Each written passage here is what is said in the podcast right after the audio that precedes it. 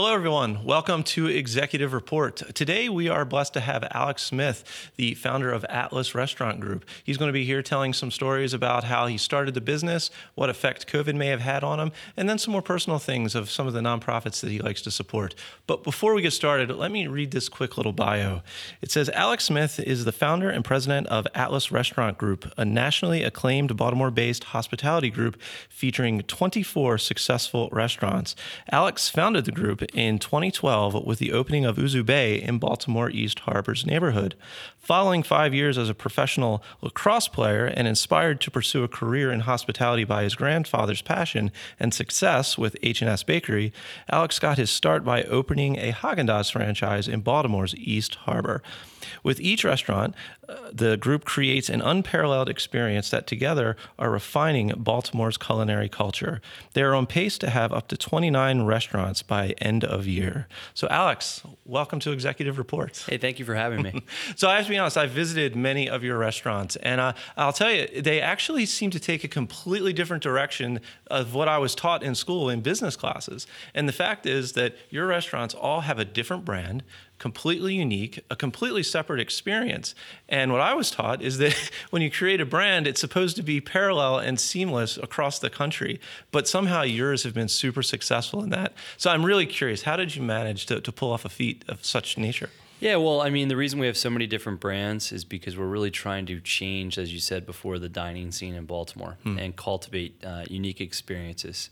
And so we knew in Baltimore that, uh, you know, to kind of spearhead this movement of this culinary change, we needed to establish many different types of brands. So they each have their own unique characteristics, their own unique product, and, and entertainment as well. Yeah. Now, where do you get the ideas for all these different concepts? Good, good question. So I travel a lot. Um, and I'm somebody that when I travel, I try and uh, dine out as in, in, as many restaurants as possible, hmm.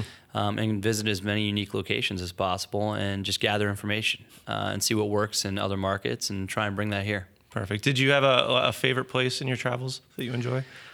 I mean, uh, I, you know, I've got some Greek heritage. I would say Greece is pretty nice, really? but, but um, you know, look, I, I, I, have some of the best restaurants, believe it or not, that I've found are in Sydney, Australia. Really? Um, yeah. And so uh, I just, you know, when I travel, I try and eat out where I can and collect menus and take pictures and see what other people are, that are, you know, what they're successful at and how can we bring that to Baltimore. Got it. Well, there certainly is a lot of diversity around the world in different culinary arts and experiences and so forth.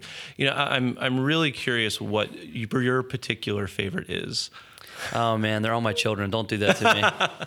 I love them all for different reasons. Uh, I really do. Um, you know, I, am proud in each of each and every restaurant we have. I'm proud of the staff that we have, and I'm I'm, I'm proud of the product we put out. So, I, I, I, don't have a particular favorite. All favorites for different reasons. All favorites like for different reasons. Yeah. so, um, starting early on with a Haagen Dazs, um, I assume it was like a stand. Is that is that right? It was a an inline store. Okay. Uh, in Harbor East, next to Landmark Theaters. Um, I started that as the building was going up. Okay. Um, it's before Harbor East. Uh, as if you've been there and you mm-hmm. visited that, it's very different today than it was uh, in 2007. Mm-hmm. Um, but that's where I started.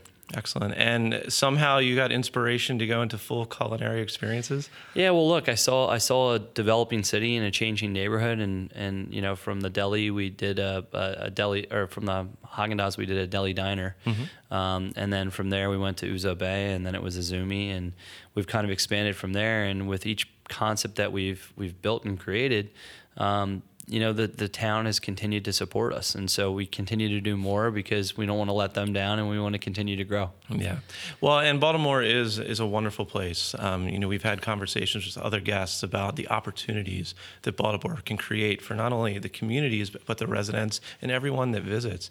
And you've been very passionate about Baltimore and expanding it and making it a better place.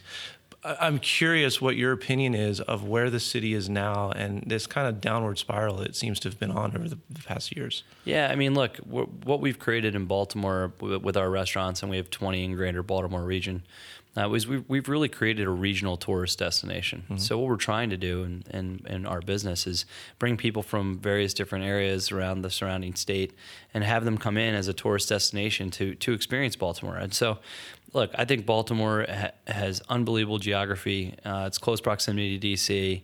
We've got great water frontage, uh, great history. Um, you know, really diverse and and culture, culturally rich neighborhoods. Um, I just think Baltimore has so much to offer. Uh, obviously, uh, leadership plays a part in that, mm-hmm. and um, you know we need to do a better job in leadership uh, in the city and and and tr- start to turn things around. Yeah, I would agree. Um, and and specific to leadership, uh, I don't know what your specifics opinions are, but uh, it seems like the leadership has not been good for a really long time.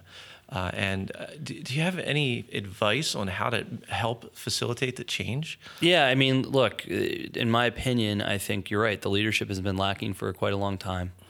Um, I think what we need is is somebody with vision mm-hmm. uh, and somebody that knows how to run a business and execute. Um, and I think that part of the problem is is that a lot of these people in these departments have been around forever. Um, and we really need somebody to shake things up. I mean, really needed somebody to get in there and shake things up and change over a lot of the leadership in many of these departments that are running the agencies in the city. Um, and it starts from the top, and we just don't have it yet. Yeah, I would agree. And I think maybe one of the first changes is um, someone in office that's not concerned about their next political appointment. I would 100% agree with that. And I think it's more than just, you know, the mayor, although I, I do put, you know, most of the responsibility on his shoulders. But I think having the right city council, having the right district attorney, mm-hmm. having the right police commissioner, I mean, it, it all adds up. And um, it takes a lot of great people in those positions to make the town to change the direction of the town. Absolutely.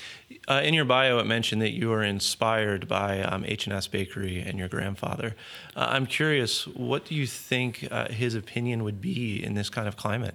Yeah. So, uh, look, my grandfather would have been very disappointed. Mm. he was a Greek immigrant, obviously, um, you know, and a Greek heritage, I should say. Um, but you know, he's a he's a man that invested every last dollar he had into the city. Yeah. Uh, he was not a guy that had a big home or a fancy car or you know a plane or a boat or a house vacation home. Um, he literally took all the money he made from H&S Bakery and he reinvested that into the mm-hmm. city because he had a vision. Um, and I'm thankful that he did that um, because Harbor East has you know been tremendous for the city. Mm-hmm. but um, I think you'd be disappointed in the direction we're going right now. Mm-hmm. It sounds like you get a lot of inspiration from your grandfather. Is that right? Absolutely. Yeah, he was one of my, he's was one of my best friends, and um, you know, I'm very thankful that I got to spend almost every day with him from the time I graduated college until he passed in 2016. But um, he just taught me that relentless hard work beats all. And, you know, he was somebody that didn't have a college degree, but uh, he knew how to go into a bakery and grind it out. And he would come out covered in flour and, you know, carrying those, you know, the sacks of flour, delivering bread, doing everything you had to do. And, Absolutely you know, it wasn't necessarily uh, about education, but just relentless hard work. And so I just admired that about him. Yeah, I think I think you're right. I think persistence will beat all eventually. Um, are there any specific business advice or lessons or, or, something that he gave you, with the exception of persistence? I mean, at certain levels, you know, there are HR things, there are accounting things, legal things, and you have to start considering them. And I'm sure he's experienced them all. Yeah, you know, he he, he grew up in a very different business environment uh, than than we're in now, obviously. um, you know, he told me make sure you sign every single check in your company, which I still do that. And, and, and Joe's sitting here; he sees all the checks. But I, sign, I signed every distributor's check. I can't sign all the payroll checks because we have too many employees. But um, and and you you'd be surprised what you catch. So uh, be into the business, and and and and I walk you know the properties on a on a daily basis, um, and I, I, think that he was into the business as well. He even though he had his office above the bakery, he was still in the bakery, hmm. you know, talking to the engineers and the and the people on the line and the truck drivers and everything else. So, be into your business and make sure you have control. Absolutely, absolutely. So, the restaurant business, I, I worked in it for a little while. Is and I, will be honest, I couldn't do it for more than about a year. It just wasn't my thing. But there's a lot of churn. There's a lot of turnover. It seems like, and um, people seem to not look at it as a career when they start as a bartender or a server or something of that nature. Do you find that you have to recruit consistently? We're, we're always recruiting because we're expanding, but our, believe it or not, our retention rate has been incredible. Really? Um, yeah, our, our salaried managers, you know, we're in the 80th percentile for retention uh, with our with our actual manage, managers. Um, in addition to that, our hourly employees do incredibly well. Um, so you know, it, of course, you know, there's going to be turnover, but uh, you know, we're we're a company that provides benefits benefits 90 days in. We're a company that um, you know has a $15 hour minimum wage to start, um, which for a restaurant group is unheard of in Yeah. the country. Um, so look, you know. th- the most powerful thing in our organization is the people. They're the ones that drive the organization. Um, they're the people you interact with on a daily basis. So, uh, obviously, they're the most important, important, and you have to take care of them. Yeah. So that that all speaks to company culture directly. Is that something that you specifically targeted and said we're going to have a company culture like this, or did it just kind of evolve that way? No, I think it kind of evolved that way. Um, but I will tell you that when I first got started, I was working with our employees on a daily basis, right? Yeah, So yeah. when I started my ice cream store, I was scooping ice cream. And when I started the deli, I was making pizza and sandwiches and, and ringing customers up and cleaning the store. So um, I look at it as, uh, you know, our strength is is that there's nobody in our company that's not willing to roll up their sleeves and do the same job as everybody else. Yeah. And Um, and that's important. and that extends all the way out to the farm, right? Correct. Yeah. Yeah, we have a farm out in Carroll County, right down the street from here. I love it. So um, that that's I, I can't imagine you grow food for all your restaurants in that location, do you? no, we so our farm, which is on four acres, we grow seasonal vegetables for most of our Baltimore properties. Okay. um, which is great. Uh, basically, we have you know we produce all of our own eggs. Wow. Um, you know, lettuce and greens and garlic and all sorts of mushrooms and things of that nature. But we grow seasonally on our farm and then provide locally to the restaurants in Baltimore. That's fantastic.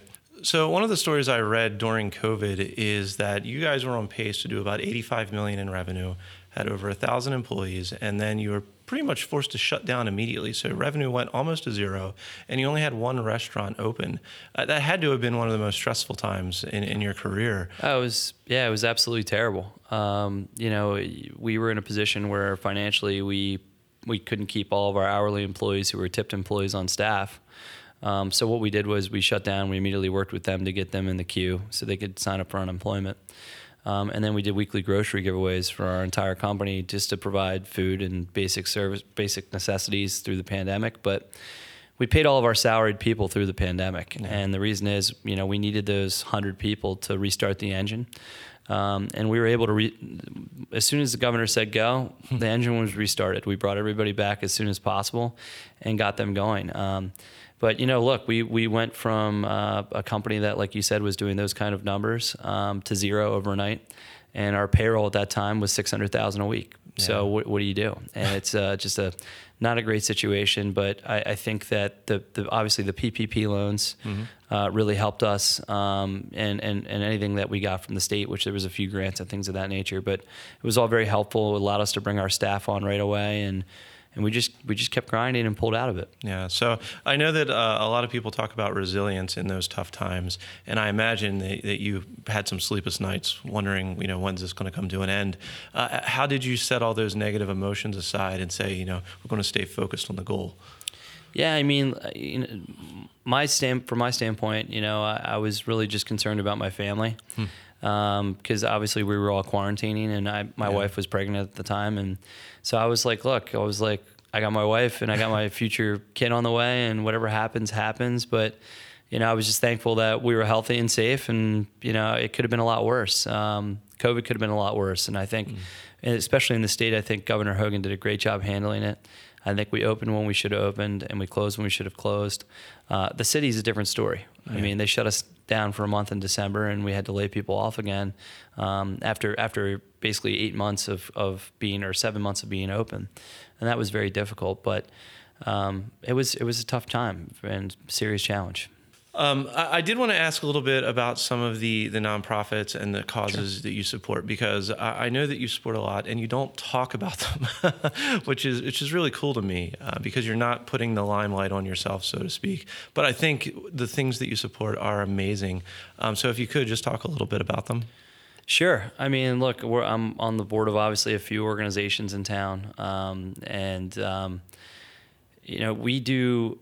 So look, we, we do a lot financially for many different organizations in town. Uh, Living Classroom Foundation and Cystic Fibrosis, and I recently rotated off the National Aquarium Board, and now I'm back on the Science Center Board.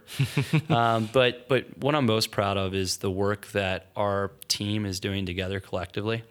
Um, and what I mean by that is, is it's not just financial support or support support for a gala, Mm-hmm. but when you have 1,500 local employees, and you know three times a year we get out and we pick up trash in the community. That's right. At 12 different locations. Um, you know, we make food and drop off food on a biweekly basis at Our Daily Bread.